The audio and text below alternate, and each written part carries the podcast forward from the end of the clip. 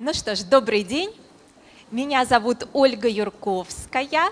Кто-нибудь, поднимите руки, кто-нибудь слышал мои вебинары, может быть, читал мои статьи или просто пришли? Есть руки, отлично. Я вообще мама троих детей. У меня две девочки, 12 лет и 10 лет, и мальчику 8 лет по образованию я психолог и преподаватель психологии, а работала большую часть времени как бизнес-консультант, э, как бизнес-тренер и, ну, соответственно, э, вела индивидуальные консультации как психолог, вела тренинги психологические.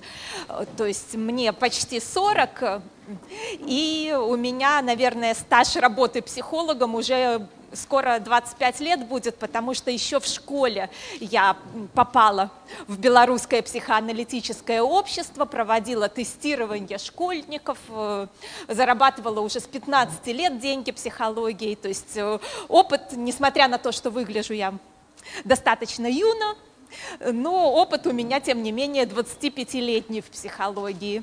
И когда я, соответственно, планировала и рожала своих детей, я очень ответственно отнеслась к этому процессу, я купила все книги по воспитанию, я купила все журналы, вот залежи за несколько лет назад. Я все это честно прочитала в первую беременность. Ну, пошла как раз вот получать э, второе образование на базе высшего психологическое, потому что, ну, понятное дело, что ребенка же воспитать без нескольких психологических образований не получится. Ну, это мне было совершенно очевидно в те мои 20 Э, с такой сложной штукой, как добавить на пульте, я не справлюсь. Э, тогда будет фонить.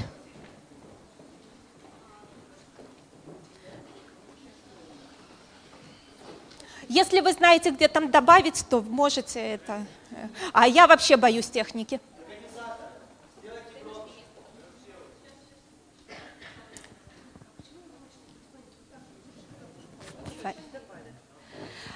И получается, что я очень-очень ответственно отнеслась к процессу того, что я сейчас рожу девочку и буду ее воспитывать.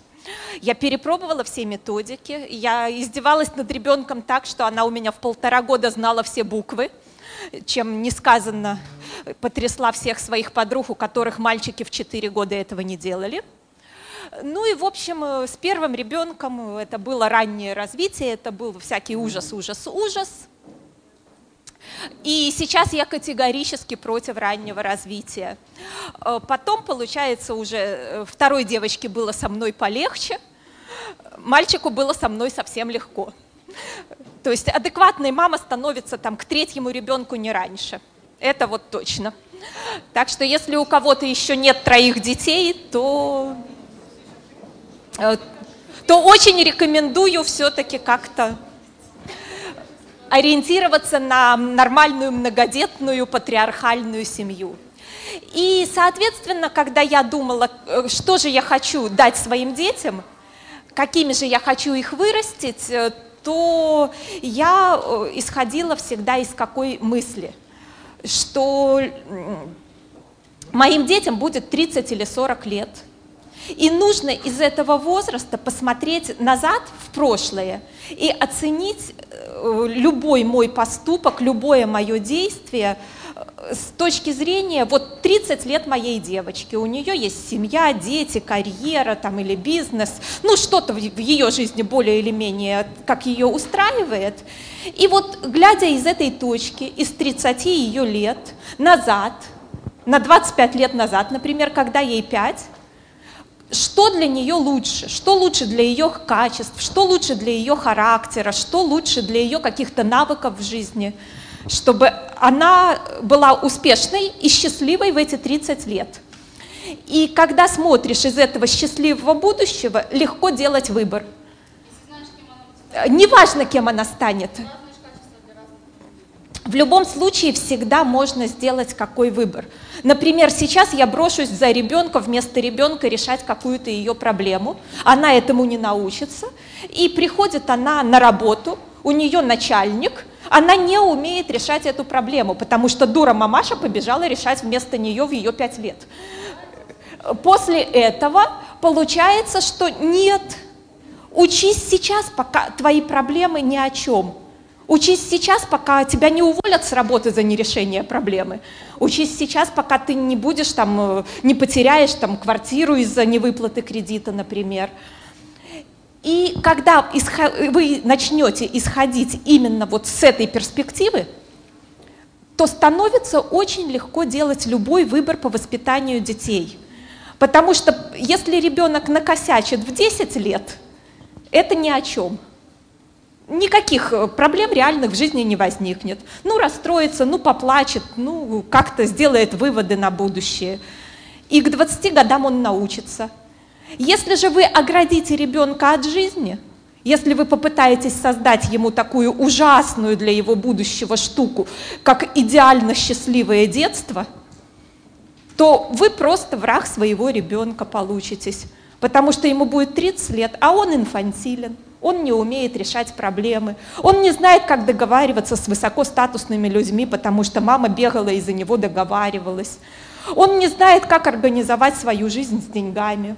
Он не знает, как их сэкономить на крупную покупку. Он не знает, как и на чем заработать. Мама давала. Понимаете? Вот поднимите руку, кто понимает э, эту концепцию. И тогда получается, что маме тоже становится легче жить. Я со своими тремя детьми э, всегда вот эти 12 лет жила намного легче и проще, чем любая из моих подруг с одним ребенком. Потому что разделены зоны ответственности. Потому что моя задача как мамы – это чтобы дети сами самостоятельно научились по максимуму. И дальше у нас получается тема -то нашего сейчас мастер-класса про вырастить ребенка миллионером. Ну, насчет миллионером это, наверное, все-таки рекламный э, трюк э, организаторов. Давайте исходить из того, что, э, ну, э, когда у человека денег достаточно, то это не обязательно именно цифра красивая в миллион долларов. Кому достаточно зарабатывать 5000 долларов в месяц? И вполне же нормально. А, ну, вы 5000, муж 5000, мало? Хорошо, вам можно больше. Когда реальная жизнь идет, то вот я понимаю, что в моей жизни от того, что там миллион или 10 миллионов или прочее, ну, по большому счету ничего не изменится потому что мне будет э, дискомфортно жить во дворце с прислугой, когда я из рабочей семьи. То есть я это, ну, в общем-то, реально понимаю, что мне не нужно какие-то там сверхбогатые э, э, вещи, просто мой дискомфорт будет выше, чем удовольствие. Ну, не будет там удовольствия, не мое. Точно так же, как вкуснее всего жареная картошка будет с салом, а не всякие эти фуагра. И я все-таки исходила из того, что не надо ставить целью там, миллион любой ценой. Э, лучше цель, когда ребенок просто э, занимается любимым делом и очень достойно в этом деле зарабатывает. Например, делает карьеру, и эта карьера успешна, является востребованным профессионалом, экспертом, которого везде зовут, хотят, э, повышают ему зарплату или платят любые деньги за консультации. Или если это какая-то творческая личность, значит, он востребован, работы покупают. Если это свой бизнес, то это э, то, что ему нравится. То есть для меня очень важно, чтобы мои дети занимались э, с одной стороны, тем, что им по кайфу, по душе очень нравится, а с другой стороны, научились монетизировать любой свой навык. То есть научились получать деньги, зарабатывать деньги, вне зависимости от того, чем именно они занимаются. Понятна ли эта концепция? Кто вот хочет для своих детей примерно тоже? Кому вот... Отлично. И тогда встает вопрос – что жить нашим детям не в Советском Союзе и жить нашим детям не вот в это э, странное время перемен. Наши дети будут жить в каком-то э, мире э, другом. Кто помнит, как мы искали две копейки позвонить домой? А сейчас покажите мне первоклассника без смартфона. Ну, некоторые особо устойчивые мамы сумели в первом классе отказать в айфоне новом, но во втором уже это редкости. У меня сейчас младшенькому как раз достается от старшей сестры айфон. Первая научилась вот полностью э, свободно читать в три года, но я там уже была не при делах, она в садик частный пошла, и там э, трем воспитателям на семь детей было совершенно нечем заняться. Э, а вторая научилась в 4 года, но тоже я тут была ни при чем. А младшенький уже в первом классе, как положено, научился. То есть я его уже не-не-не, тут же смотрите, какая интересная вещь получается со всем этим ранним развитием, со всеми этими вещами. Есть обычная биология. Как бы мы ни пытались думать, что мы это сильно умные э, души там или кто, не знаю, кто что думает, но вообще-то мы биологическое тело, вот можно нас потрогать.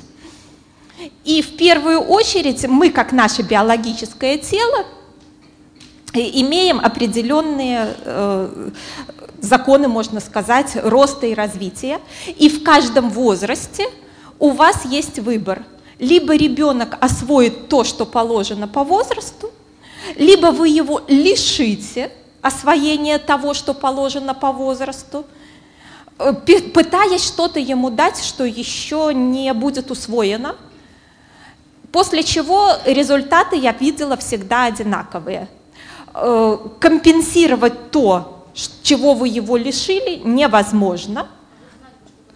Э, сейчас расскажу. Э, ну, то есть, давайте как пример приведу. Если мама не кормила ребенка грудью, то взрослый дядя или взрослая тетя при всем желании не лягут на полгода в кроватку, чтобы им сиську давали. Ну никак, без шансов. То есть все этого уже в их жизни никогда не будет. Точно так же идет с ранним развитием.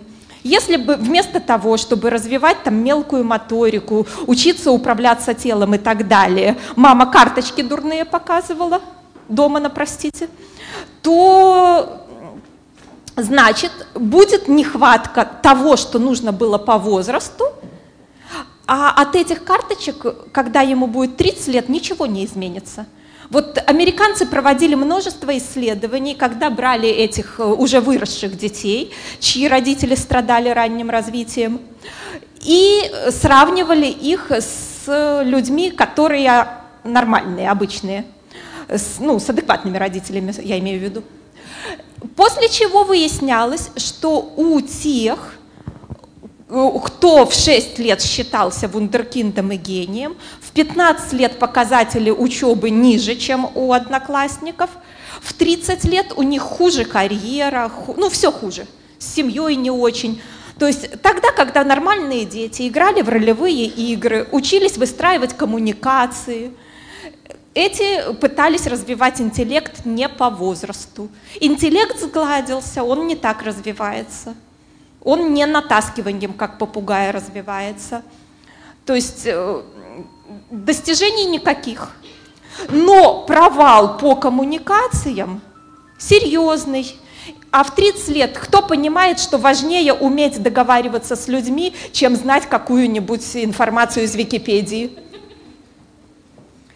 То есть получается, мы живем в мире, где коммуникации важнее, чем наизусть заучить статьи из Википедии. И те э, родители, которые пытаются своих детей заставить э, получать какую-то информацию, которую можно нагуглить за минуту, они делают ошибку, лишая ребенка в это время действительно важных для взрослого человека навыков. И здесь мы еще должны понимать, какой момент. Как меняется наш мир с точки зрения будущих перспектив – уходят рутинные работы. То есть фактически чем дальше, тем больше обычный рутинный физический труд э, будет недоступен как работа, как профессия. роботы заменят, автоматизированные линии заменят. Уже сейчас производство высокотехнологичных вещей возвращается назад в те же США, потому что достаточно несколько инженеров для обслуживания автоматических конвейеров. Уже не нужны рабочие. Уже сейчас э, начинают выпускаться, которые заменят фактически все, что раньше делали э, рутинным физическим трудом для наших детей работы типа дворника, официанта и прочего будут недоступны. А если где-то останутся единичные такие моменты, то спрос на них будет больше, чем количество тупых, не развивших э, интеллект и творчество. То есть вот это первый момент, что в отличие от Советского Союза, само оно не получится – Само получится, это называется пособие по безработице навсегда, потому как нет работы для тупых. И это надо понимать, что если вы сами не займетесь своим э, ребенком, то школа даст то, что было актуально в Советском Союзе, но работы для этих людей не будет. Только доживание, выживание на пособие, там, спиться, умереть пораньше, все. Второй момент с, э, с другой рутинной работой – которую заменяет э, IT-системы, программное обеспечение и так далее. То есть там, где раньше нужно было 1000 бухгалтеров, 995 окажутся ненужными, потому что за них все посчитает компьютер. Там, где раньше нужна была 1000 чиновников, снова будет все через интернет. Я вот ездила год назад в Эстонию с образовательным визитом, и нам показывали, как у них все это сделано. То есть буквально люди дома за своим компьютером и нотариально документы заверяют, нотариусы уже не нужны. И получают, регистрируют компанию буквально за полчаса, и все им документы идут. И все медицинские вещи у них там же. И любые запросы в любые госорганы. То есть уже получается 99% чиновников будут не нужны. И это касается практически любой рутинной работы, которая не творческая и не требующая особого интеллекта. И дальше у нас встает вопрос, а хотим ли мы, чтобы в этом новом мире, где роботы, где IT-системы, наши дети э, были все-таки не безработными, чтобы наши дети были людьми, да, преуспевающими, правильно – и когда мы задаем себе этот вопрос, ну да, конечно, кто хочет, чтобы дети были преуспевающими в том мире будущего. И вот мы задаем себе этот вопрос, а какие знания, какие навыки, какие умения будут нужны нашим детям в этом новом мире? Давайте, какие у кого варианты? Чему надо научить детей? IT-технологиям еще? Коммуникациям, управлению людьми, наверное. Потому что в любом обществе человек, который умеет руководить группой людей, будет более востребован, чем человек, который умеет бумажку из одного кабинета в другой относить.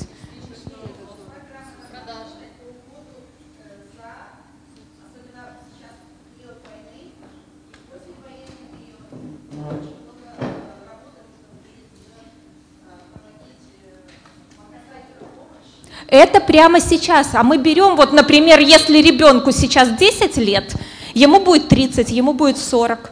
Берите перспективу через 20 лет.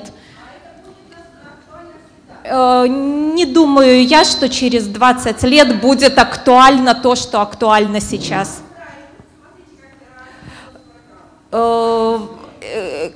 К сожалению, количество мест, не требующих интеллекта, управления людьми или творчества э, будет оставаться неизменным или уменьшаться, а количество людей, которые претендуют на эти места, будет увеличиваться, потому что они будут высвобождаться из э, тех, кто занимался физическим трудом и тех, кто занимался рутинным трудом. То есть в какой-то момент вместо уборщицы будет конкурс «Человек 50». Ну, сейчас еще нет, но перспективы у нас такие. Уже сейчас мы смотрим на ту же Японию, вместо учителя у них робот на колесиках ездит. Ну вот, уже даже такая вроде бы профессия, как школьный учитель, передается роботом. Хотя, казалось бы, самая такая профессия навсегда. Так что в этом смысле вы э, смотрите именно на дальнюю перспективу. Не важно, что происходит сейчас, важно, что будет через 20 лет. И если вы исходите из того, что будет через 20 лет, то тогда становится понятно, что нельзя воспитывать и обучать ребенка советскими методами, советскими знаниями, потому что мир будет другим. К сожалению, это непонятно нашим чиновникам. К сожалению, Министерство образования выполняет все еще старый заказ на воспитание послушных э, рабочих там на конвейер, крестьян в поля, то есть э, на воспитание людей, э, чиновников мелких в кабинеты, то есть на воспитание тех, кто будет жить в прошлом, а будущее другое. Будущее совершенно очевидно становится другим каждый год. Мы сами это знаем Давайте такой вот вам пример. Угадайте, какая профессия недоступна уже вот прямо сейчас, хотя раньше она была очень популярна для барышень с длинными руками. Нет, нет. Нет, не пианино. Нет, не печатная машинка. Очень такая хорошая была популярная профессия для барышень. Нет, нет, нет. Барышня на коммутаторе. Девушка, соедините меня вот с таким-то номером. Барышня. При всем, при всем желании, если наша дочка захочет работать этой барышней на коммутаторе, ей эта возможность недоступна. Потому что у всех айфоны. Даже если вот вы будете ее с детства готовить к профессии барышни на коммутаторе, ну никак. То же самое будет с большинством востребованных сейчас профессий. Старые профессии умирают. Какие будут профессии новые, никто из нас не знает. Может, какой-нибудь космический биолог, может, еще что-то. Поэтому мы должны исходить не из того, что мы из ребенка юриста растим, может, вообще не будет через 20 лет никаких юристов, а если те три, которые на весь мир и будут, так это раритеты будут, а не наш ребенок. Мы исходим из общих качеств, которые ребенку пригодятся в любой профессии. И эти качества, они скорее идут, э, вот можно их разделить на две части. Внутреннее качество характера, личности, устойчивости, умение действовать быстро и эффективно, умение принимать решения даже в сильном стрессе, то есть умение управлять собой и своими эмоциями. Поднимите руки, кто понимает, о чем я, или можно сейчас задавать по ходу вопросы о каких качествах, которые, ну, в принципе, любому из нас, как человеку взрослому, тоже пригодятся. То есть человек, который умеет в состоянии неопределенности, стресса, действовать быстро и эффективно, принимая интуитивно правильные решения и переходя к действиям, он всегда будет более успешен, чем человек, который впадет в истерику, например, или человек, который будет рассуждать, совещаться, планировать и ничего не делать. И тогда встает вопрос, что наша задача обучить ребенка прохождению через любые стрессовые ситуации – не впадая в истерику эмоций, не впадая в долгие рассуждения, а научить его действовать и научить при этом оставаться внутренне устойчивым, спокойным и так далее. Вот э, как научить, это вопрос, тот же, самый, тот же самый вопрос, который вы можете задавать и себе. А как мне себя этому научить? Потому что любая из нас, кто женщины, мужчины к вам это не относится – в ситуации стресса в первую очередь упадет в эмоции.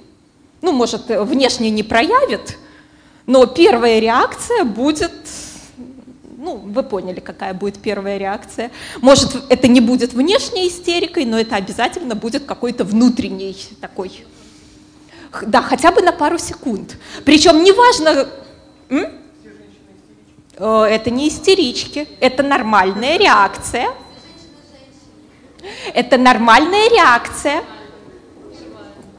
в ответ на неожиданное изменение ситуации у нас биологически возникает эмоция.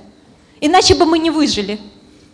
Иначе бы, если бы у наших предков не было эмоций, то все бы там умерли, потому что хищник, ну, подумаешь, ерунда, саблезубый тигр. Или ягодка на запах и вкус отвращения вызывает. Ну, мало ли какое там отвращение, скушаю-ка я ее. Так что эмоции всегда были заточены на биологическое выживание. И испытывать их биологическая норма. Вопрос в том, что одни потом ими руководствуются и действуют максимально нарушая все вокруг, а другие действуют в интересах дела. Эмоции эмоциями, а действия как положено, чтобы был результат – Понятна ли эта концепция? И наша задача научить ребенка осознавать себя, осознавать, что за эмоции у него возникают. И начнем мы с, с чтения Юлии Гиппенрейтер, общаться с ребенком как, и всей этой серии. Гиппенрейтер Юлия, общаться с ребенком как – то есть это база лет с четырех. Э, те, кто решили втирать ребенку в полтора года, что он там злится или еще что-то, успокойтесь сразу, с четырех лет. Так, еще раз повторю, наверное. Э, это книга с четырех лет. Полуторалетний ребенок такую сложную идею не поймет, и слава богу. Полуторалетнего надо обнять и пожалеть, а не рассказывать ему э, сложные схемы эмоций. Общаться с ребенком как? Наберите в гугле, она там э, на куче сайтов бесплатно выложена, так что э, начиная с четырех лет, особенно хорошо с мужем так вот общаться. Неважно, даже если ребенку 45 лет, читаем Юлию Гиппенрейтер и начинаем общаться – Э, ну, тренироваться можно и на котике домашнем или там на песике. Это уж вопрос тренировки. То есть сколько лет ребенку, неважно. Начинаем с чтения э, Юлии Гиппенрейтер для того, чтобы избежать хотя бы с нашими близкими той ошибки, что делали с нами наши родители. Кто помнит, что ему говорили, когда вы маленькая, маленький плакали, например, громко рыдали, что-то вас расстроило? Кто помнит? Ну, в общем-то, э, хорошо, если это было «не заткнись, убью, отдам дяде милиционеру». Очень хорошо, если это было что-то помягче и понежнее. Я сейчас ехала сюда в поезде, это была жесть. Ребенку полтора года, она начинает плакать, и э, мамаша с папашей на пару начинают ее, на нее орать, кому они ее отдадут, как они ее сейчас убивать будут, какая она непорядочная сволочь, что она тут плачет. И вот это, ну, слава богу, моя соседка по купе, уже там опытная бабушка, минуте так на 30-й, не выдержала, и пошла знакомиться с ребенком. Ребенок у нее уснул минуты через три. И дальше мы ехали в тишине. Но вот это то, что нам транслировали – Хорошо, если не наши родители, а соседские. Эмоции надо подавлять, выражать нельзя, чувства выражать нельзя, и все. И остались мы без ориентира, потому что что такое эмоции? Это просто лампочка на панели приборов. Кто водит автомобиль? Загорелся бензин. Ну что, сразу. Ну, э, надо заехать на заправку, хватит на 50 километров, через 20 заправка, все нормально. Отметили, какое действие предпринять, если что-то плохо? Пока никакие лампочки не горят, продолжаем дальше. У нас все хорошо, все идет по плану. Загорелась лампочка, проверьте двигатель. Ну, звоночек, когда там записаться, заехали. Вот это правильное отношение к эмоциям. Возникла негативная эмоция, Значит, что-то в мире происходит не так, и вопрос к себе, какие действия нужно предпринять, чтобы все стало снова хорошо, и не горела у нас никакая красная лампочка. Поэтому эмоции наш друг, и эмоции друг наших детей. Можно узнать, что не так, можно составить план действий, как мы будем заправлять машину, как мы будем проверять двигатель, как мы будем менять то, что не так, на то, чтобы все снова стало хорошо. И тогда это наш друг. Тогда нам не нужны истерики, тогда нам не нужны какие-то подавленные переживания, переходя в психосоматические болезни. Понятно ли про эмоции или есть какие-то вопросы? Есть вопрос. Давайте.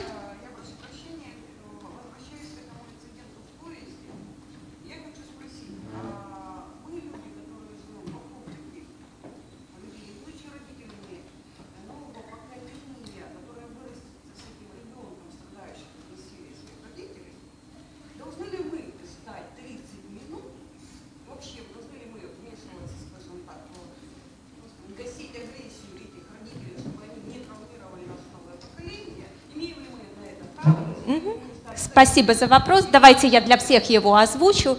Э, должны ли мы вмешиваться, когда видим чужую агрессию, чужое насилие и так далее? Я чисто скажу свое мнение, э, которое звучит следующим образом. Первое, что нам нужно сделать, вот в, ко мне на консультацию регулярно приходят, э, обращаются по скайпу, я работаю с аналогичными вопросами. Например, там соседка там бьет девочку за уроки, и это рев, шум, то все стоит, а я слышу через потолок. Или, ну вот как я ехала и так далее. Э, первое, что вы делаете, разделяете проблему на две части. Часть первая, вы слышите лично адрес, вербальную акустическую агрессию.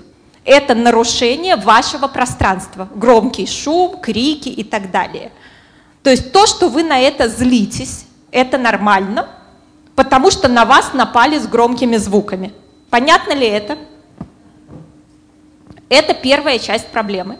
И вам свое пространство нужно защищать. Именно что недопустимо, чтобы на вас вот так вот громко нападали. Э, я понимаю, это будет вторая часть. А, дайте договорить, пожалуйста. Э, и в этой ситуации вы имеете право там вызвать участкового, чтобы э, приучили соблюдать тишину. Вы имеете право написать жалобу в опеку, чтобы их напугали, что заберут ребенка. Вы имеете право объяснить этой мамаше, что твои крики – это нападение на меня, Хочешь проблем, я тебе их устрою. Вы имеете право ну, предпринимать любые действия, чтобы защитить себя, своих детей, свою семью от вот этого громкого звука. Это то, что касается вас. Э, вторая часть э, – то, что касается этого ребенка. Если вам очень хочется помочь, то можно предложить помощь делами – но не советами, не поучениями, не претензиями. Э, если вы начинаете в этих ситуациях советовать и прочее, да мамаша сама бы рада не бить там ребенка, но она не умеет сделать по-другому. Мамаша сама бы рада, чтобы дочка не приносила двоек, но она сама тупая и не может ребенку объяснить, помочь, еще что-то. То есть там у людей скорее беда, чем вина. И тогда встает вопрос, готова ли я в рамках волонтерской деятельности тратить свое время на конкретно этого ребенка. Так как я считаю вообще правильным по жизни 10% э, своего времени тратить на волонтерскую деятельность и 10% своего дохода тратить на благотворительность. И и. Не или-или, а и и именно. Вне зависимости от э, занятости и прочее. То есть вот у меня, например, встает выбор, что у меня есть, например, стажеры, на которых я трачу это свое время, или у меня есть бесплатные выступления, на которые я трачу свое время, готова ли я этот кусок отдать этой девочке и позаниматься с ней или с мамашей. То есть э, есть ли вот здесь мой способ решить им их проблему, но это конкретная помощь. Это не агрессия в виде советов, поучений и претензий. Это конкретные действия, чтобы у них стало лучше, чтобы снять это напряжение в семье. Или готова ли я заплатить, например, из денег, положенных на благотворительность, за репетитора, который придет к этой соседской девочке и подтянет ее, чтобы в школе не было проблем. То есть есть ли у меня вариант конкретных действий, конкретных решений, которые уберут эту проблему, и хочу ли я вообще туда тратить время и деньги, или пусть живут своей жизнью. И тогда у вас получается, что если это конкретно нападение на ваши границы, вы имеете право их защищать, как считаете правильным в рамках закона. Если это ваше желание, чтобы у них стало все хорошо, составляем план, обдумываем, как поговорить так, чтобы не обидеть, не задеть, не оттолкнуть, чтобы это не было с позиции превосходства и поучения, а чтобы эта помощь была принята – если не умеем предлагать помощь так, чтобы была принята, значит, просим кого-нибудь из подруг разыграть с нами эту сценку в лицах и спрашиваем, а как, если так предлагаю, как ты себя чувствуешь, а если так предлагаю, пока не находим подходящие слова, подходящие выражения, чтобы не оттолкнуть. Потому что люди, которые находятся в таком состоянии, они обычно в колючках – они обычно очень э, боятся, они понимают, что они плохо поступают, и они очень боятся нападения.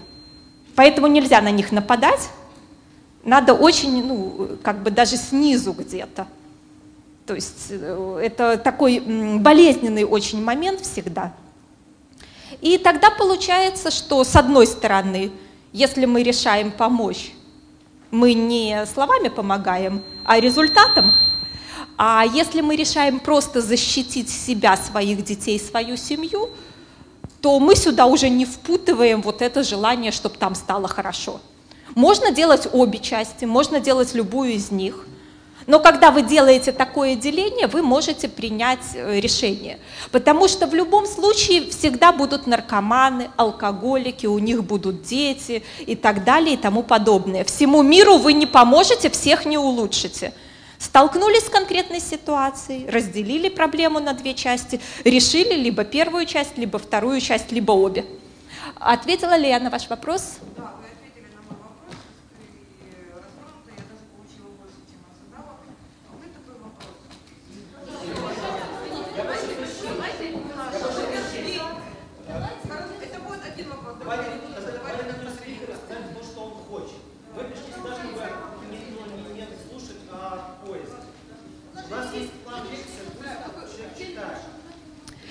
Ладно.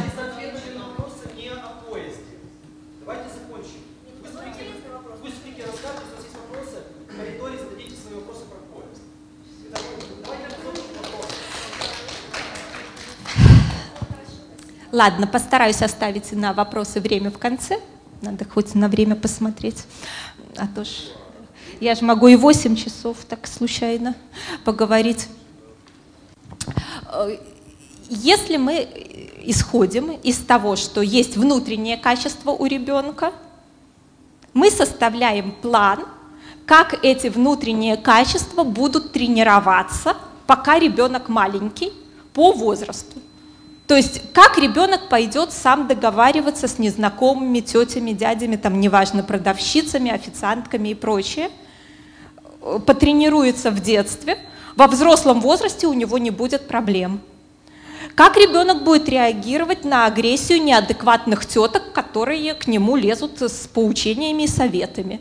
Ну, мои дети реагировали, меня мама учит, что не всякое оценочное суждение должно служить модификатором поведения. Сначала мы три дня тренировались эту фразу произносить с невозмутимым видом и улыбкой, а потом развлекались отвисшими челюстями и стопором. Э, ну, лет с пяти.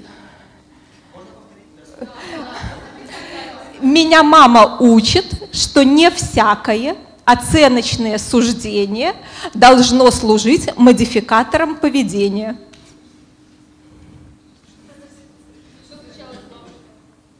Э, Все вот такое, отвисшая челюсть в, в натуральном ну, не метафорически, а реальная такая. Не, она не пошла. Это вот минут пять, знаете, как вот э, в фильмах, в мультфильмах есть, что чем-то взмахнул, и человек замер. Меня мама учит, что не всякое оценочное суждение должно служить модификатором поведения.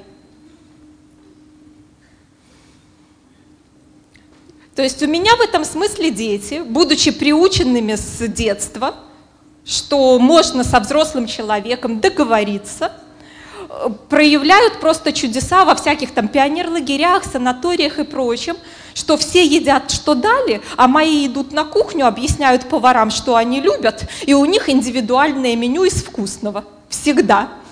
То есть у детей даже в голове нет мысли о том, что они могут что дали у них э, идет схема, что нужно организовать свою жизнь так, чтобы было мне удобно, приятно и вкусно.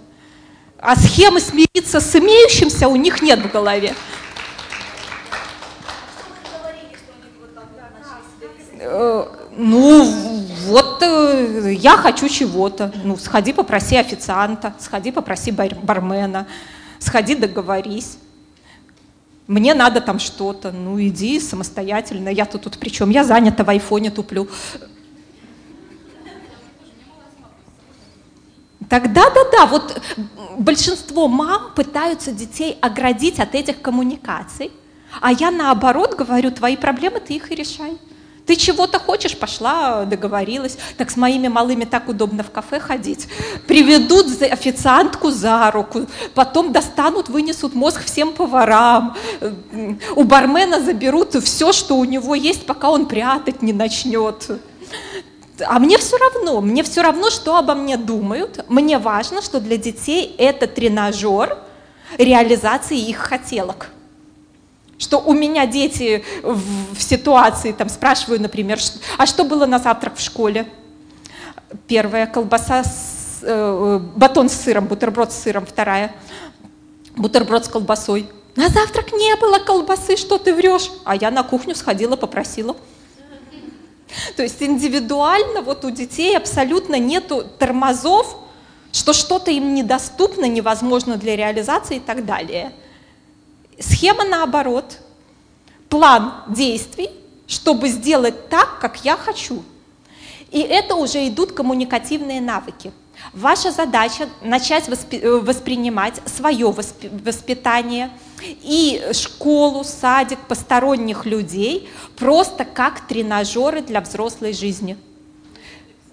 Неважно, какой результат сейчас, неважно, что о вас подумают. Ребенку будет 30 лет – Ребенок, который уже тысячу раз попросил и организовал то, что он хочет, договориться с кем угодно, о чем угодно. Ребенку, за которого мама бегала решать проблемы, он так и останется с плохим результатом, потому что у него нет навыка.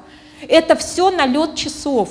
Точно так же, как публичные выступления, если я с детства Снегурочкой там была или э, хлопушкой на новогодних утренниках на большую группу людей, выступала как член совета дружины там на всех этих советах дружины, э, выступала там со сцены и прочее, прочее, прочее, то, в общем-то, понятно, что за 30 лет публичных выступлений, ну чего бы мне тут стать и стесняться?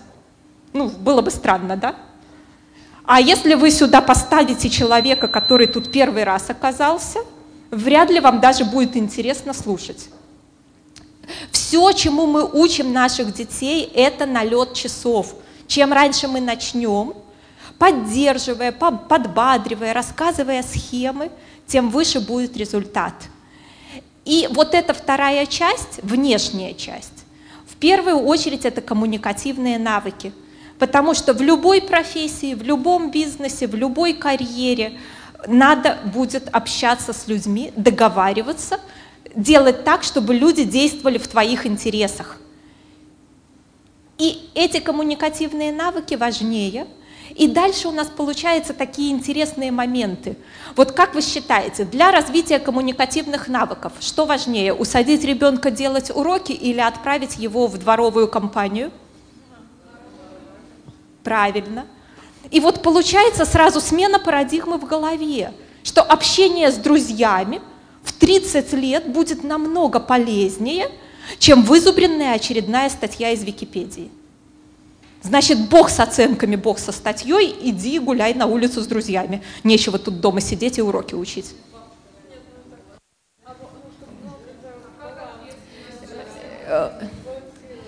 Ну, я вам объясняю схему моих мыслей. Пусть получит три с минусом, от вызубренной очередной статьи из Википедии ничегошеньки в жизни не изменится, но при этом э, будет учиться коммуникативным навыкам, лидерским навыкам. И слава богу. Э, что именно из школьной программы, кроме читать, писать и считать, чему они научились до школы, вы конкретно ежедневно используете для зарабатывания денег, для э, приготовления борща, для секса с мужем? Вот конкретно, что именно из школьной программы? Э, вы точно считаете, что в школе э, учат умению учиться, э, жаждой получать новые знания? Вот это другой вопрос. Если вы хотите, чтобы ваши дети хотели и умели учиться, заставлять их этому нельзя. Отобьете охоту сразу и навсегда. И здесь получается какой момент – хотят учиться либо тому, что интересно, вот малая увидела у меня фотоаппарат такой крутой, ну, дорогой очень, у моей знакомой. Она увидела, она захотела, она вынесла мозг всем родственникам, сколько денег ей надо подарить, чтобы по итогу насобирать на этот фотоаппарат. Она насобирала эту сумму, там больше 500 долларов, причем это года полтора у нее заняло. Она подрабатывала, зарабатывала. Э, вот у нее сейчас этот фотоаппарат, она пошла на курсы по фотографированию, договорилась с женой моего брата, чтобы та ее записала, свозила туда-сюда. Э, я ей там какие-то курсы э, купила, чтобы она скачала, посмотрела. И сейчас у меня ребенок этому учится. Но не потому, что ее я заставляю, а потому что это был ее порыв, ее интерес, и он поддержан. Второй способ – это найти наставника, у которого горят глаза – который увлечен своим делом. Вот у нас э, в Минске есть такая женщина, э, преподаватель по математике. Это какая-то жесть, когда на консультацию, как бы, где они просто решают всякие контрольные самостоятельные, я привожу к трем часам, в 9 вечера их оттуда не выгнать. Причем, ну, сидят, сами себе пишут нечто в тетрадках. Я говорю, вы с ума сошли, вы тут уже 6 часов. Уже э, вашей Людмиле Степановне домой давно пора все, пошли, мне уже ну, скучно вас ждать, надоело. Ой, мы сейчас вот там чего-то дорешаем это, и какое-то у них соревнование, какое-то это. И если им сказать, что в качестве наказания не отвезешь на эти курсы по математике, будет истерика. Сделают что угодно, вот э, можно жестко манипулировать. Перед этим была тоже у нас такая же репетитор, э, моя подруга, у нее тоже глаза горят. Она рассказывает о своем предмете так, что даже мне стало интересно. Ну, я так случайно, получается, конец занятия захватила.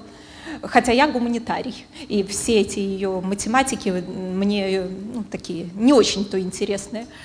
И это касается любой сферы. Чаще всего как раз-таки в кружках, в секциях. Если вы находите человека, который, а, любит детей, б, любит свою работу, у него горят глаза, вот там ребенок научится учиться. А если вы берете обычную замученную жизнью школьную учительницу с потухшими глазами, которая детей ненавидит, то лучше сказать ребенку, что три с минусом, по этому предмету отличная оценка. Перед поступлением мы тебе найдем репетитора с горящими глазами, и ты полюбишь и предмет, и знать все будешь. Но если вот так не повезло, ну, ну, жизнь такая, да. Есть люди, которые бедные, есть люди, которые не любят людей, есть люди, которые плохо зарабатывают. Жить в идеальном мире ваш ребенок не сможет. Ваш ребенок живет в реальном мире, и просто нужно объяснять правду. Нужно объяснять, что да, учительница тебе соврала, чтобы тобой сманипулировать, потому как честно договариваться она не умеет. Вот и работает на 200 долларов в месяц в, простите, школе. А умела бы она коммуницировать с людьми, то зарабатывала бы тысячу или две или три. У меня дети оформлены на индивидуальном учебном плане, но в, Белору... в Беларуси просто нет других э, схем. И они ходят там контрольные, сдают зачеты. Долж... Э, нет, это не экстерном, они числятся в классе, но это чисто белорусская фишка, в России и в Украине такой, такого чуда нет.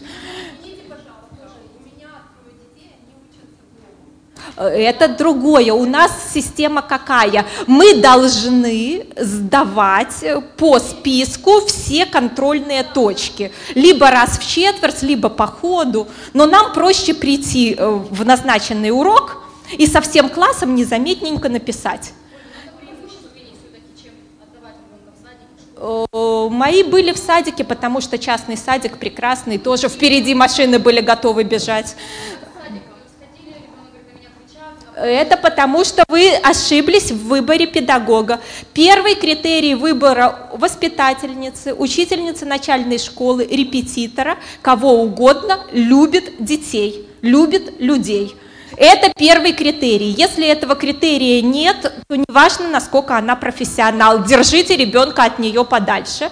Первый критерий – любит детей. Э, признак, если это речь идет о школе, на перемене дети гроздьями на ней висят, они держатся от нее подальше. Именно висят на ней гроздьями, конкурируя за то, чтобы к ней там как-то потрогать, прижаться. Вот это признак правильной учительницы начальной школы. Второй признак – горят глаза, когда она говорит о своей работе, любит свою работу – только, таких людей мало, один процент может, может меньше. У меня знакомый, у которого курсы вот всех-всех-всех репетиторов, говорит, из 100 собеседований одну можно взять на испытательный срок, и далеко не все проходят этот испытательный срок. Зато те, кого он отобрал, к любой из них дети готовы впереди машины бежать.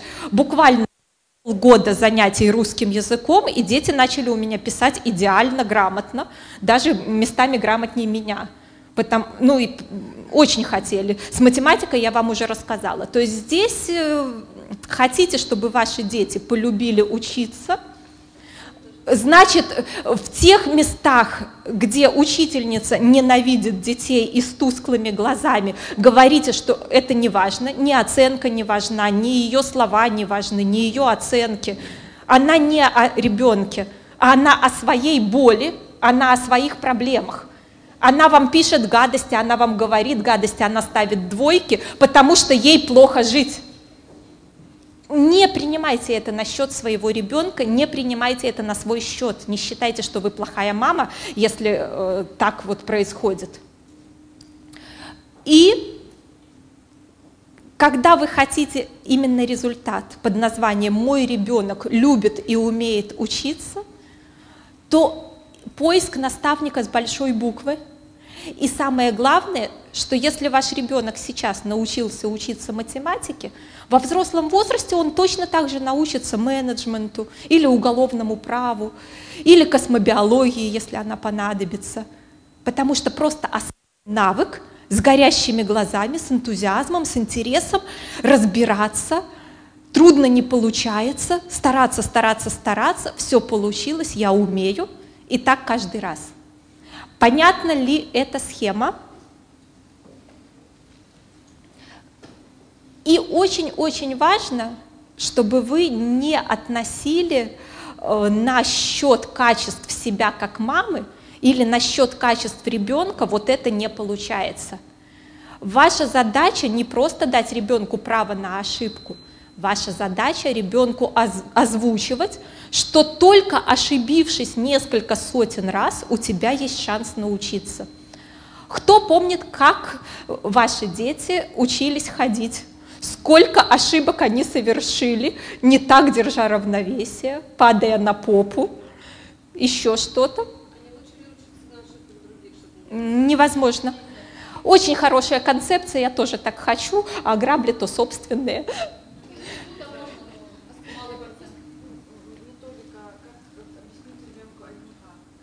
Как что? Вот, сейчас про деньги, да, перейдем. Спасибо. Э, то есть ваша задача объяснять ребенку, что если ты хочешь чему-то научиться быстрее, ошибайся чаще. Это у меня тоже так забавно было. Э, старшая захотела покататься в торговом центре, ну, взяли на, на прокат коньки и покататься она захотела. Ну и, в общем, почти все занятие, держась за стеночку, она как-то обходила по кругу этот каток.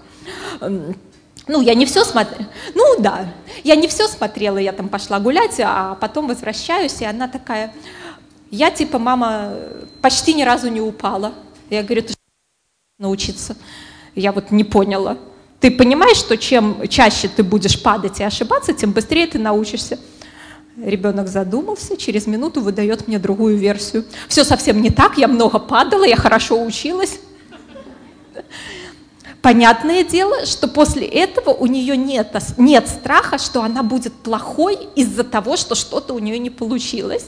У нее наоборот есть схема, что чем больше и чаще у нее будет не получаться, тем круче будет результат в итоге. Что чем более интенсивно она начнет ошибаться, анализировать свои ошибки и исправлять ошибки, тем более крутым профессионалом в этом деле она станет. И то же самое идет, они же у меня постоянно спрашивают, а у тебя какие были ошибки, а ты где там накосячила что, а где еще что-то у тебя было. И я спокойно рассказываю, что вот пыталась договориться, не получилось, потому что вот там то, то и то. И дети это э, воспринимают, начинают жить не по нашей советской схеме, где за двойки ставят и бьют, а начинают жить как нормальный предприниматель. Вот если у меня, например, консультация по бизнесу, и у меня спрашивают, э, лучше там такое сделать или лучше такое, у меня ответ один. Надо тестировать. Надо сделать э, чуть-чуть этого, чуть-чуть этого, чуть-чуть этого и посмотреть, где больше отдача на вложенные деньги – и тогда остальное усилие, деньги, э, средства, ресурсы направить на то, где тестирование выявило наилучший результат. А вот идея, что я сейчас в голове придумаю, как правильно жить, она не работает. Мир-то меняется. Все по-другому будет. И, в общем-то, у нас получается, что э, коммуникативные навыки, навык ошибаться, навык принимать решения, действовать, анализировать ошибку, действовать по-другому, это все то, что мы должны дать вопреки школе, потому что в школе от ошибок истерика и двойки. В школе приучают э, не действовать и не ошибаться, но в реальном мире это не работает. В реальном мире это работает только на уровне мелкого чиновника, который бумажку справа налево перекладывает. В любом где ребенок ваш будет профессионалом высокого уровня, это не сработает, что он послушно не ошибается, он просто не сумеет стать. И вот переходя к теме денег. Если вы ребенка в школьном возрасте не научите ошибаться и исправлять свои ошибки с деньгами, то в 20 с лишним лет это будут потребительские кредиты и банкротство, э, какие-то, э, ну, скажем так, махинации, за которые посадить могут, или это будет просто транжирство и тотальная бедность, просто потому, что вы это не сделали вовремя когда любая его ошибка ну, никакой роли не играет. Жены нет, детей нет, э, кормить э, родители прокормят. И я лично считаю, что деньги нужно давать э, с момента, когда ребенок научился писать печатными буквами и читать, и считать. То есть в случае моих девочек это было с 4 лет, в случае мальчика это было с 6 лет.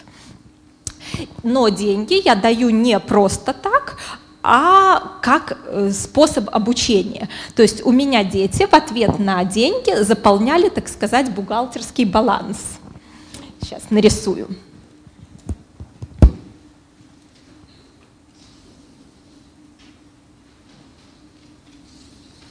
То есть, получается, э, листик получали распечатанный, ну, половинку А4, где у них получалось остаток на начало месяца, э, на, еженедельно э, где-то там получалось 2-3 доллара для начала.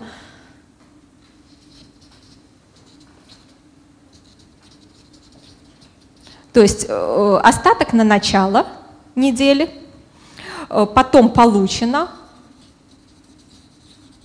Тут мама, папа, бабушка, там еще где-то. То есть цифры, например, остаток, ну, я так условно напишу, 100.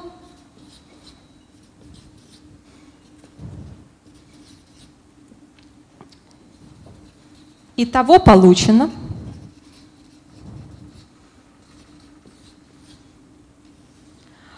А здесь расходы.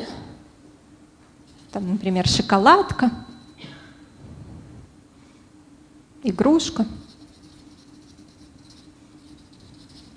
журнал, э, то есть, ну, например, ну, я так тоже условно пишу.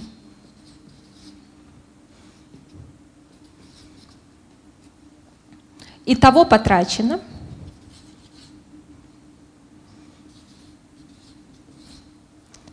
И получается остаток на конец недели – И этот остаток переносится потом на следующий листик.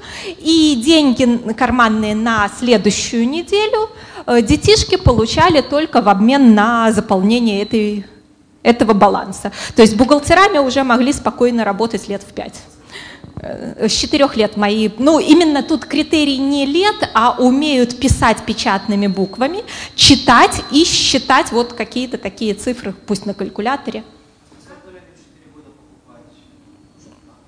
Здесь отдельный вопрос. Мои дети имеют право покупать все, что захотят, если это не вредит их здоровью, потому как если вредит здоровью, то я категорически против их лечить э, лекарства, рабочее время мое и так далее. То есть здесь у меня идет чисто трансляция, что запрет, потому что я эгоистка, не хочу тебя лечить.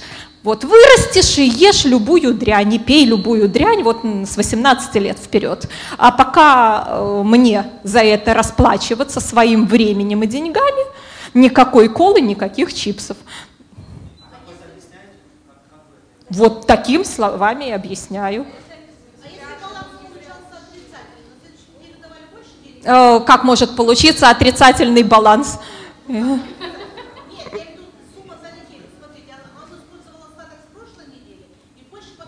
Как можно потратить деньги, которых у тебя нет? Остался.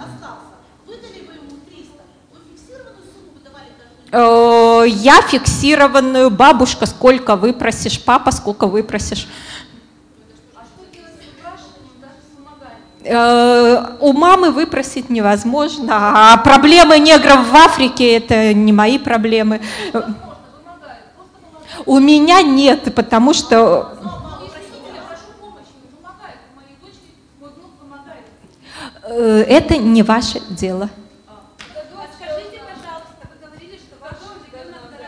Э, да, у меня дети, наверное, лет с восьми э, расшифровывают аудио-видеозаписи в тексты. То есть это, ну, за день можно где-то долларов 15-20, если целый день работать. Ну, конечно, у них не хватает терпения. То, что взрослая бы заработала за один раз, это шло бы на несколько. Э, но все-таки. И плюс они еще шахматами занимаются, там регулярно соревнования с денежными призами. Плюс они там всегда готовы бабушке на огороде что-нибудь за деньги сделать. Да, чем-нибудь поторговать они радостно готовы. То есть у них как-то... Э, э, нет, это не с четырех лет, а с момента, когда ребенок умеет читать, писать и считать.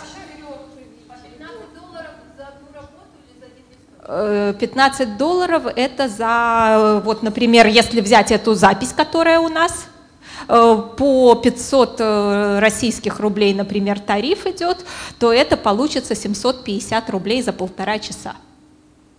Если эту видеозапись перевести в стенограмму. Э, ну, мне всегда нужны мои записи, а вообще есть фрилансеру, сайты Workzilla.ru, то есть э, так, такого типа работа, она доступна Э, ну, значит, ребенок обманет. Просто мои дети э, настолько наслушались от меня про вред здоровью, вся, когда кушаешь и пьешь всякую дрянь, что бесконечно изумляют всех родственников и друзей, что все дети, как дети, колу покупают, а мои чистую питьевую негазированную воду.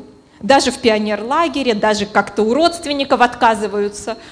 То есть, когда мама каждый день рассказывает про вред здоровью, про болезни и так далее, то такая, ну, э, я так живу. Я себе не куплю колу, я ребенку не куплю колу, и я объясню, почему она вредная, почему пугание. Ну, это реальность, э, что полезнее, чистая питьевая негазированная вода или нечто из химикатов. Э, вопрос стоит в том, что, во-первых, я сама так живу, то есть я не демонстрирую отрицательный пример. Во-вторых, я достаточно убедительно рассказываю о последствиях, как краткосрочных, так и долгосрочных. Причем на примерах знакомых, которые там плохо выглядят и плохо себя чувствуют. На примерах бабушки, которая у нас ест всякую дрянь и болеет. И дети не хотят болеть как бабушка, дети хотят быть как мама.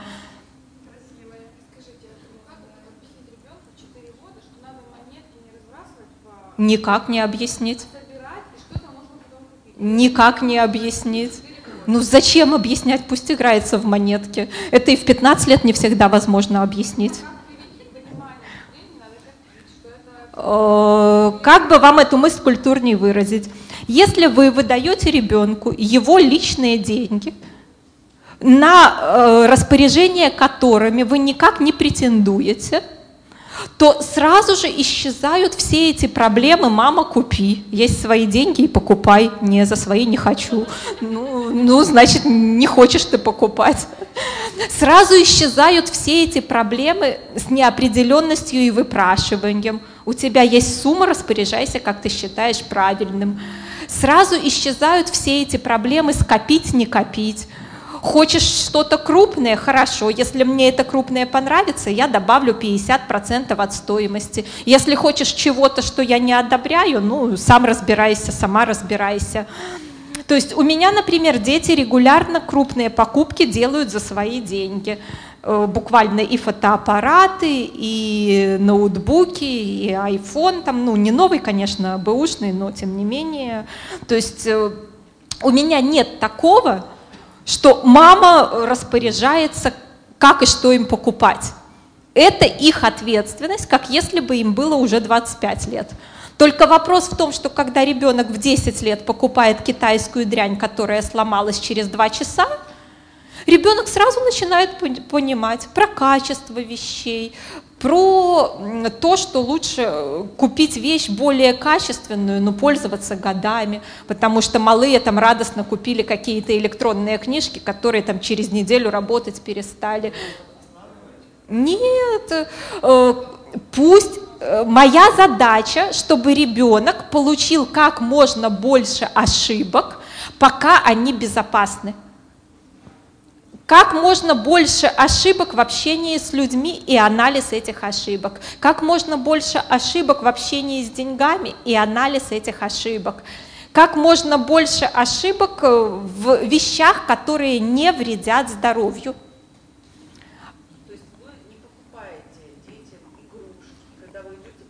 Нет, есть свои деньги, нужна тебе игрушка, купи сам. Еженедельно.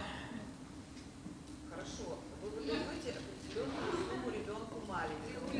он не может собрать на еженедельной сумме ту сумму, которая стоит как минимум год нужно собирать. Э, подарки можно сделать. Э. Ну, по, э, как вам сказать? Вы не можно я вам скажу, спасибо. Вы не, дел, не балуете детей, вы их не радуете какими-то игрушками, они все собирают сами. Вспомнила байку о том, что называется «принес в песочницу целый пакет игрушек, высыпал». И как вы думаете, что взял играть ребенок? Правильно, пакет. Э, детям все равно ваша дорогая кукла и так далее. Плюс к этому, ну, если хочет, то значит ребенок эту куклу получит в подарок от э, кого-нибудь из родственников с вынутым мозгом. Значит, ребенок, э, обладая коммуникативными навыками, вычислит, кто из родственников быстрее всего разведется подарить эту куклу, вынесет мозг этому родственнику и получит свою куклу. И это будет более правильный подход, если я зайду в магазин и называется «заверните мне пол магазина, мне тут померещилось, что ребенок порадуется от сороковой куклы». Тут же вы же еще учитываете, что семья у меня более чем обеспеченная, и, когда, и друзья, и родственники, и крестные, и прочее тоже э, достаточно хорошо живут. И тогда получилось, что сначала я купила все, что увидела, а потом э, все подарили все, что они увидели, а потом второй ребенок, и все подарили, а потом третий, и все подарили. И когда я 75% из подаренного вывезла в садик, то то, что осталось, оно все равно больше, чем ассортимент приличного магазина игрушек. Так что тут, ну, это просто не наш случай, потому как у нас куча больных на всю голову родственников, знакомых и друзей, которые не могут прийти в гости э, без очередной, э, очередного пылесборника, сороковой Барби, еще чего-то. Я рассказываю об опыте моих клиентов, которые в самых разных ситуациях бытовых находятся. И как только они начинают давать карманные деньги, сразу дети становятся адекватными, сразу исчезают эти истерики, сразу исчезают эти проблемы. Это не запрет подарить куклу. Вы можете подарить куклу. Но это не значит, что вы должны каждый день выслушивать «мама, купи вот эту дрянь», «мама себе во всем отказала, купила это», на следующий день это уже заброшено, никто не играет, купи следующую. Карманными деньгами вы снимаете 98% разборок по поводу денег с детьми. Понимаете? Как только ответственность за ребенкины деньги на самом ребенке, сразу начинает экономить, сразу ему не нужно завернуть полмагазина. Схема ж какая? Когда у него в руках деньги, у него есть много возможностей. Он может купить и машинку, и куклу, и шоколадку, и журнал, и э, кукурузные там палочки, и все, что захочет. Как только он что-то купил, съел, у него нет ничего. Ребенок это раз попробовал, два попробовал и понимает, что быть человеком с множеством возможностей намного приятнее, чем быть человеком со съеденной шоколадкой. И в пять лет это уже понимали. Старший сейчас 12 у меня.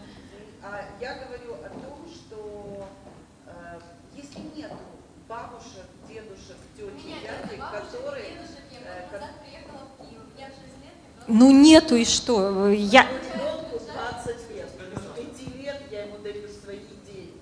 Я говорю совершенно о другом.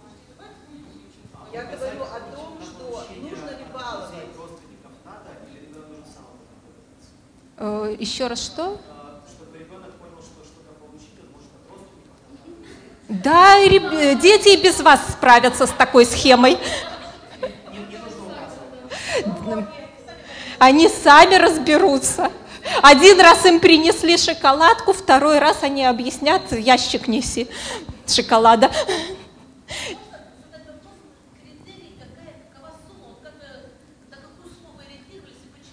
Я ориентировалась на 2-3 доллара, исходя из того, что я не хочу, чтобы они ели там каждый день по шоколадке.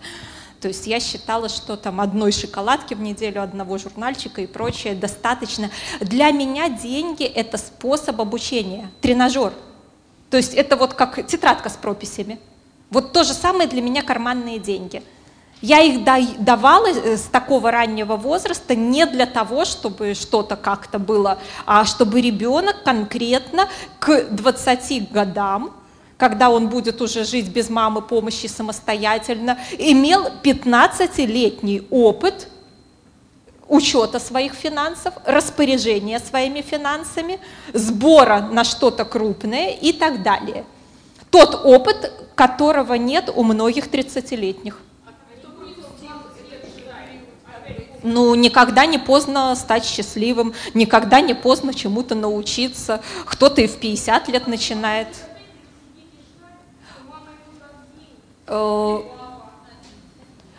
они зарабатывают, если они что-то хотят, у них есть способы и возможности заработать. Все дружненько э, скачиваем или покупаем книгу Бода Шефера. «Собака по имени Мани» называется она, или «Азбука денег». Шефер. И читаем сами, а потом говорим ребенку, тебе это еще рано читать, и ложим на видном месте.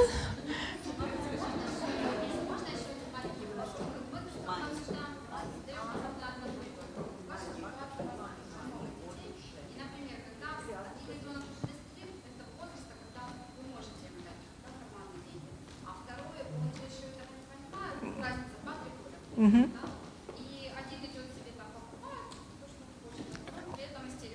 А второй знает, что через э, достигнешь этого возраста будет и у тебя. Э, все истерики детей идут только от э, переживаний родителей. Если мама точно, стопроцентно уверена, что должно быть так и никак иначе, ребенок не будет катать истерику, потому что он знает, что это дом с каменными стенами, и только голову можно разбить, стена не сдвинется.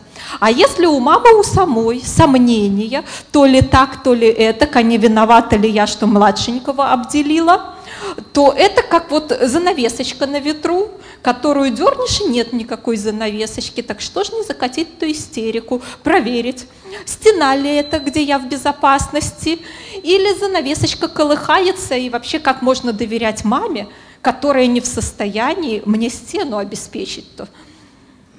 То есть вспомните любые патриархальные семьи. Никогда в жизни никакой ребенок в патриархальной семье не закатил бы истерику с целью поменять мамины правила.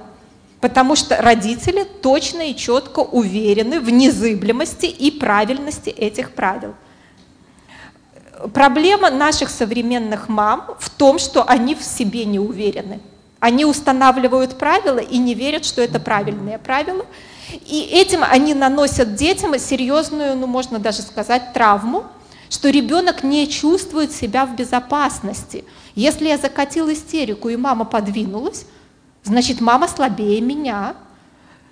Так как она меня защитит от опасного внешнего мира, если она настолько слабая? Я же про себя знаю, что я еще ребенок слабый, там не смогу сам выжить. А она еще слабее. Все. И в этом мире жить невозможно, где мама уступает истерикам вместо соблюдения правил. И у меня здесь э, с детьми нет никаких проблем именно потому, что дети четко знают, Здесь стена, можно разбить лоб об нее, можно нарыдаться сколько хочешь, а смысл? Стена-то э, каменная, она никуда не подвинется. Поэтому, если мама сказала нет, это значит нет. Если папа сказал нет, это значит нет. А вот бабушка занавесочка, с бабушкой можно и поиграть в эти игры. То есть э, все очень просто. Как только вы будете уверены внутри себя в ваших правилах, Детям не будет смысла в очередной раз проверять, стена вы или занавесочка. В каком возрасте? Читаем гипенрейтер и ведем ровно по книжке. Э, ну, обнимашки там и прочее, это же, во-первых, как бы, ну, такая естественная вещь. И я эмоции обсуждаю по гипенрейтер. То есть я, начиная с четырех лет, конкретно по схеме Гиппенрейтера обсуждаю эмоции, а сейчас уже как дети с более или менее развитым интеллектом, то я их начинаю сразу троллить в ситуации, ну, например, я поговорила с классной, и она мне сказала, что она там чего-то моей малой соврала, как бы. Ну, она мне так не сказала, но смысл был в том, что она ребенку сказала одно, а мне сказала правду. Я прихожу и говорю, что вот как я тебе и говорила, на самом-то деле этого не было. ой, я сейчас пойду, там ей скажу, я говорю, отличная идея. Придешь и скажешь, ты такая дура, еще и мне совравшая, и она обрадуется и тебе поставит 11 или 12 по десятибальной системе. И любить тебя будет вот прям. Нет, ну я ей не так скажу, я ей скажу вот это. Я говорю, так суть того, что ты скажешь, какая? Что ты дура, которая мне соврала, а я тебя раскусила. Я говорю, ты какой результат хочешь? Чтобы она тебе весь следующий год мстила за это? Ну, удачи, удачи. Так ты только потом не удивляйся, что когда ты к ней придешь договариваться, она тебя отомстит. Малая надулась на меня, что я ее так это, ну, пошутила с ней так, что вот походила, через 10 минут приходит, я ей не буду ничего говорить, я просто ну, вот, приму к сведению, что реальность такая, а она мне вот просто ну, сманипулировать мной попыталась. И какое-то время это у нее получалось, пока мама не выяснила правду. Потому что я еще сказала, такая еще знаешь, какое будет последствие? Я просто не буду тебе рассказывать, потому что это напряжет мои отношения с ней. То есть ты не просто себе сделаешь плохо на ближайший год, ты еще и меня подставишь, что я тебе это рассказала. И значит, ты лишишься на будущее информации правдивой. Тебе точно нужен этот результат – и когда вы такими разговорами обучаете детей смотреть на долгосрочные последствия их действий, не просто вот на эмоции среагировать, а просчитать, что будет через месяц, через полгода, то это тоже тот навык, которого нет у 90% взрослых людей и который поможет вашим детям быть успешными. Ну, давайте тогда, да, вопрос-то.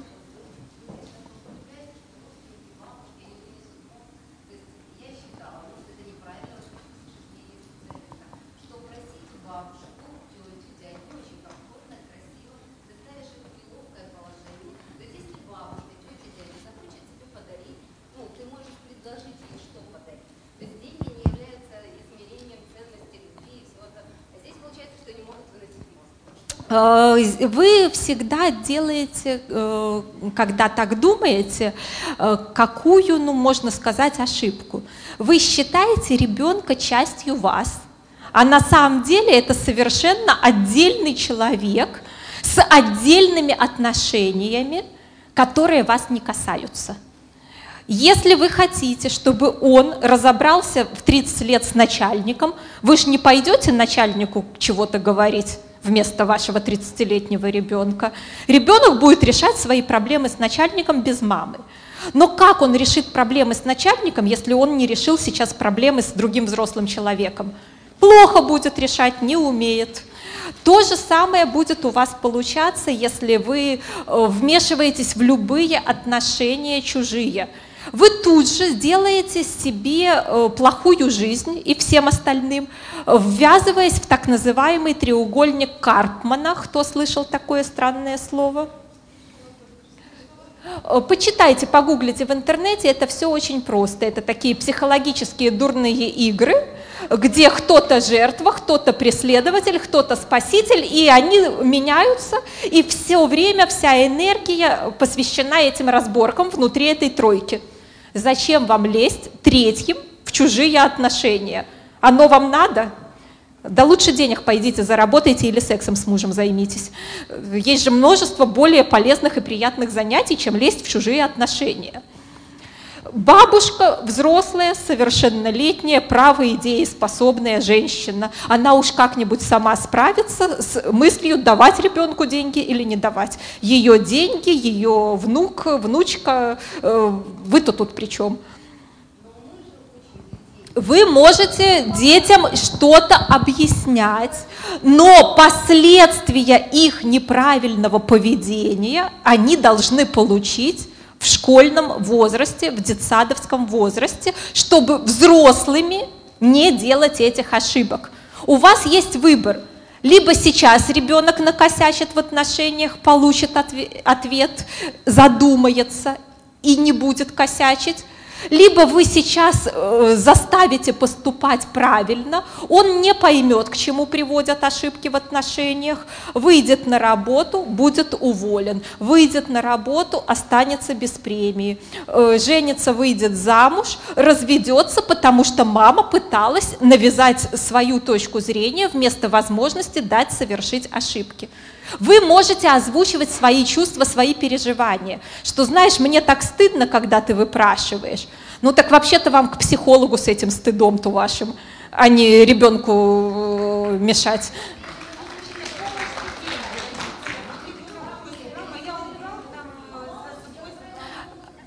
Тут отличный у нас вопрос э, по поводу оплаты домашних обязанностей. Э, я считаю дележку оплаты домашних обязанностей каким образом? Ни в коем случае нельзя платить за учебу ребенка, это демотивирует к жажде знаний, к умению учиться. То есть это вообще исключено. За оценки, за учебу, за результаты платить нельзя ни в коем случае. Тут э, жесткое у меня убеждение в этом смысле. По домашней работе работе. Э, если дети делают то, что иначе бы делала там либо оплачиваемая домработница, либо приглашенный специалист, то я могу это оплатить. Например, э, загородный дом, нападал снег, пошли, расчистили, получили там 10 долларов на троих, э, ну, все равно бы приехала бы домработница, и это время бы я и оплачивала. То есть тут как бы нет вариантов. Но если речь идет о самообслуживании, то за это платить я не вижу смысла. То есть если в своей комнате убрал, то нет. Если всю квартиру вместо домработницы, то да. То есть у меня вот идет такое деление, что то, что касается самообслуживания, э, а почему я должна платить, э, ну еще давай я заплачу тебе за то, что ты зубы почистил. Какая прекрасная идея. Ну да, примерно так. Так что вот э, такое у меня идет разделение то, что вместо наемного сотрудника оплачивается, то, что для самого себя делаешь, не оплачивается.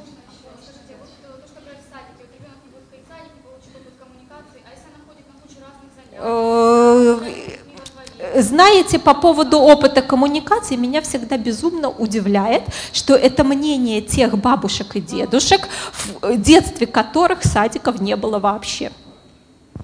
То есть вот меня всегда безумно удивляет, почему бабушки и дедушки, которые не имели вообще опыта садика, потому что в их там деревнях или городах не было садиков в те годы, почему они так считают, что садик важен. Вот это знаете, как у меня э, ребенку первой девочки исполнилось 6 месяцев и один день, и я в истерике звоню детскому своему врачу семейному и говорю, у ребенка серьезные проблемы со здоровьем. Э, у меня тут в журнале написано, что в 6 месяцев первый зуб должен появиться, уже 6 месяцев и один день, а первого зуба нет. Что мы с этим будем делать? Ну, Александр Валерьевич такой бесконечно добрый врач, бесконечно спокойный, э, с истеричными мамашами то общается каждый день по много раз. Он так грустно, Оля говорит, ты видела хоть одного взрослого человека, у которого так и не выросли зубы? Я что-то так задумалась, ну, не говорю, не видела. А почему ты считаешь, что твоя дочка будет первым таким человеком? Ну, в общем-то, я так это загрустила, он меня утешил, говорит, мне, говорит, было еще хуже. У меня э, там родители, бабушки, дедушки, все профессора медицины, а зуба не было до года. Представь, каково было им с этим жить. И ничего, говорит, вон, видишь, все зубы есть, выросли. Так что вот все эти э, насчет коммуникативных навыков и прочее, это вот примерно как с зубами. То есть людей, которые бы, находясь в коммуникациях, бы выросли и не научились, ну, не бывает. Э, мне в этом смысле очень понравился тоже в сторону хоумскулинга пример австралийских фермеров, которые э, жили, ну, вот такими, ну, хутор или как это назвать по нашим меркам, то есть лес и только своя своя семья. Если нужен врач, то это на вертолете прилетает. Э, коммуникаций никаких нет. И для вот их детей была учеба по радио. То есть в определенное время на определенной волне транслировались эти уроки, и был вот такой хоумскулинг у них вообще без других детей. То есть реально те, кто жили в таких условиях, э, имели очень жесткий хоумскулинг, без кружков, без репетиторов, без ничего, и только своя семья, никаких других детей. И потом психологи, как они любят, проводили такое исследование, что же стало с этими детьми этих фермеров – и выяснилось, что прекрасно приехали в большие города, поступили в нормальные вузы. Кто-то вернулся редко, кто, большинство остались. Нормальные карьеры, нормальные семьи. То есть по факту то, что ребенок получил в своей большой семье от родителей, братьев, сестер, оказалось более значимо и более важно, чем все эти галлюцинации о том, что нужна какая-то социализация – то есть здесь перестаньте грузиться. Чем меньше вы будете переживать, ну, спросите, была ли коммуницирована бабушкина бабушка, а в те годы садиков не было. Сумела ли она как-то там замуж выйти, детей родить? Э, вопрос в том, что если ваша бабушка, ваша прабабушка и так далее э, научилась как-то без садика, то это аргумент. То есть меня вот всегда в клиентах, в знакомых удивляет, что им это транслируют люди, у которых садика в жизни не было.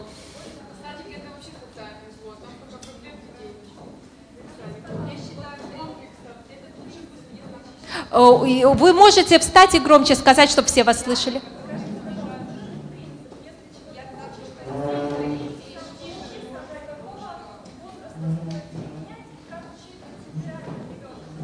Спасибо за вопрос. Ну, по поводу с какого возраста я вас удивлю, что это встроенная, биологически встроенная вещь. Вспомните, как ваш ребенок, которому был год-полтора, добивался маминой какой-нибудь блестящей штуки. То есть, если вы... Если вы не ограничите ребенка, не начнете наказывать ребенка за попытки добиться своего, не начнете его как-то вот за это унижать, ругать, прибивать, то э, ребенок у вас э, с младенчества заточен на э, результат, на свою цель. Кто помнит, как дети в полтора года себя вели? Можно ли было остановить их от той цели, что они видят? Только отвлечь. Только, э, поэтому здесь вы не э, исходите из безопасности для здоровья и вашего комфорта. Мне, например, дискомфортно, если ребенок возьмет мой iPhone. Значит, э, это будет жесткая агрессия на любую попытку трогать мамины вещи. То есть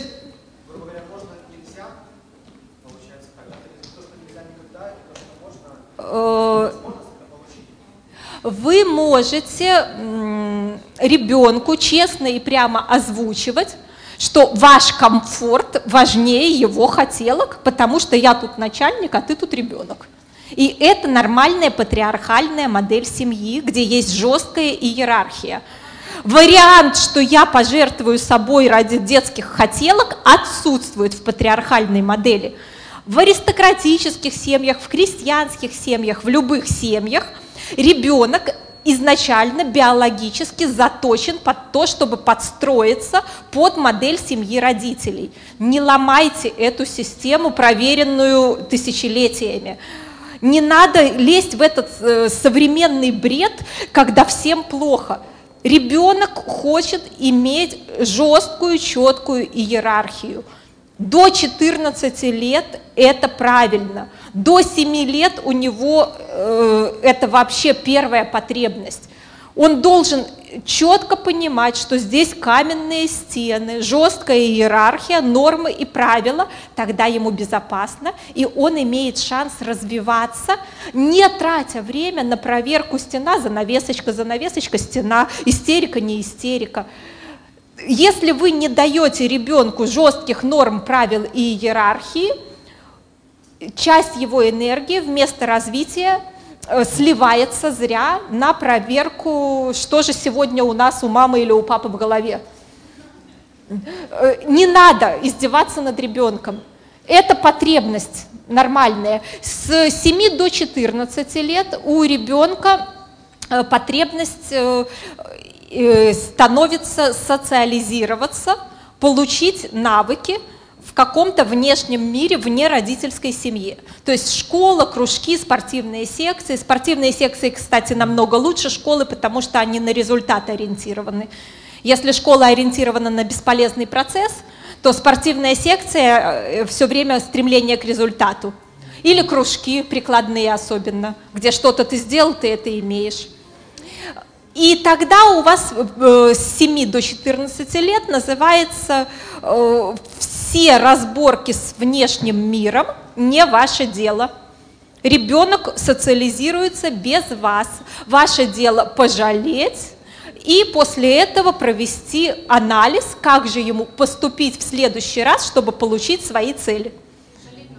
Ну, если пришел ребенок расстроенный, с проблемами и так далее, если вы ребенку друг, а не враг, Пришла к вам ваша подруга, этот козел начальник так и так мне премию не дал. Что вы сделаете? Сама дура, я же тебе говорила.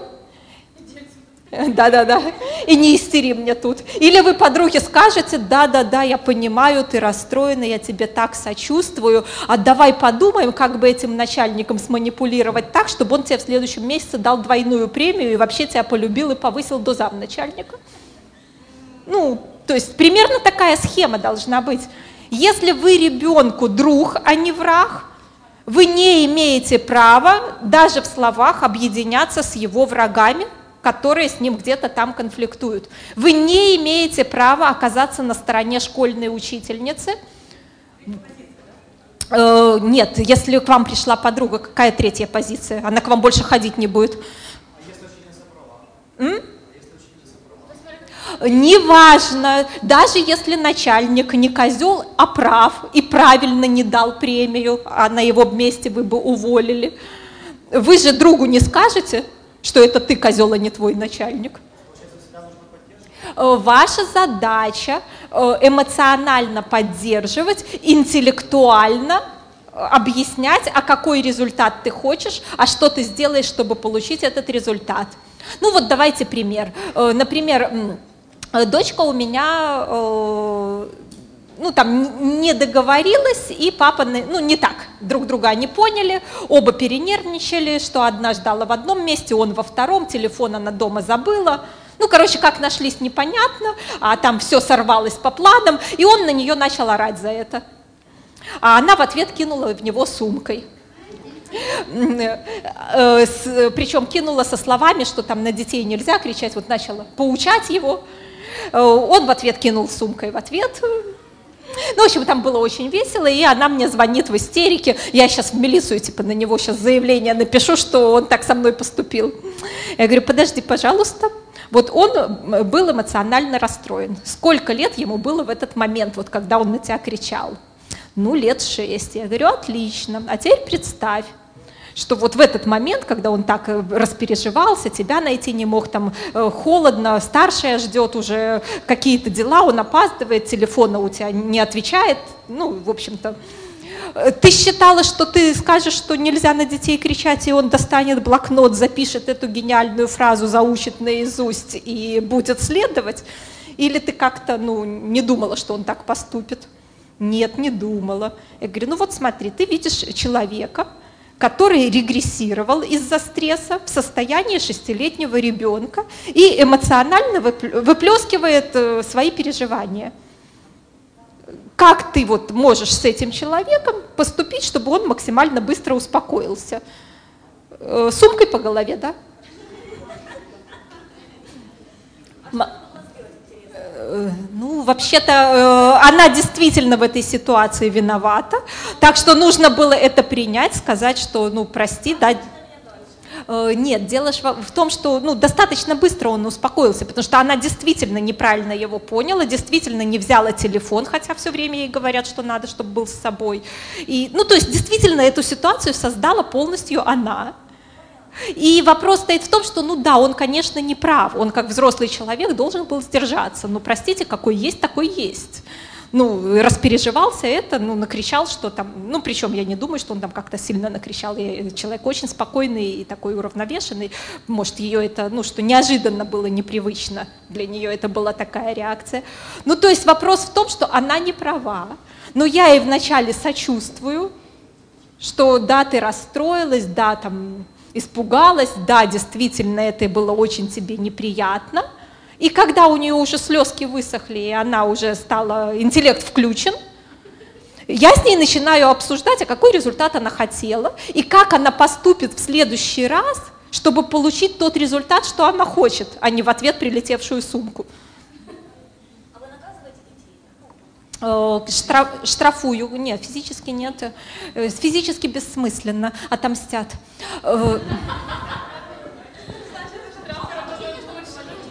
Да, штраф, ну, у нас как бы получается, ну, либо не везу куда-то, говорю, ты мне испортил настроение, я не буду для тебя делать. Либо э, половина, например, денег у нас предусмотрена вне зависимости, вторая половина, если нормально себя вел, вторую половину не получил. Э, либо... Э, ну, вопрос в том, что опять-таки я не занавесочка на ветру. Если я приняла какое-то решение, все. В следующий раз подумай, как же вести себя так, чтобы мама не принимала такое решение. У меня очень все просто, где сядешь, там и слезешь. Истерики на меня не работают. Истерики работают по принципу истеришь следующий этап штрафа, дальше истеришь следующий этап штрафа. Остановишься на каком моменте? Например, день не везу, истеришь, два дня не везу, дальше истеришь, три дня не везу. Сколько дней ты решила остаться без? То есть у меня нет этих проблем, потому что я сторонница жесткой патриархальной модели семьи, и детям в ней комфортно, и при этом мои дети более свободны вне, потому что дом их крепость, дом у них друзья, и мама всегда станет на их место с любыми взрослыми во внешнем мире. Мама э, их защитит всегда вне зависимости от правоты и неправоты. Потом поговорю, разберусь, но вот здесь я никогда не объединюсь с их врагами. Я никогда в, случае конфликта не стану на сторону их врагов э, против своего ребенка. И это вот очень такой важный момент для воспитания. Ну что ж, мне тут уже говорят, что время подошло к концу.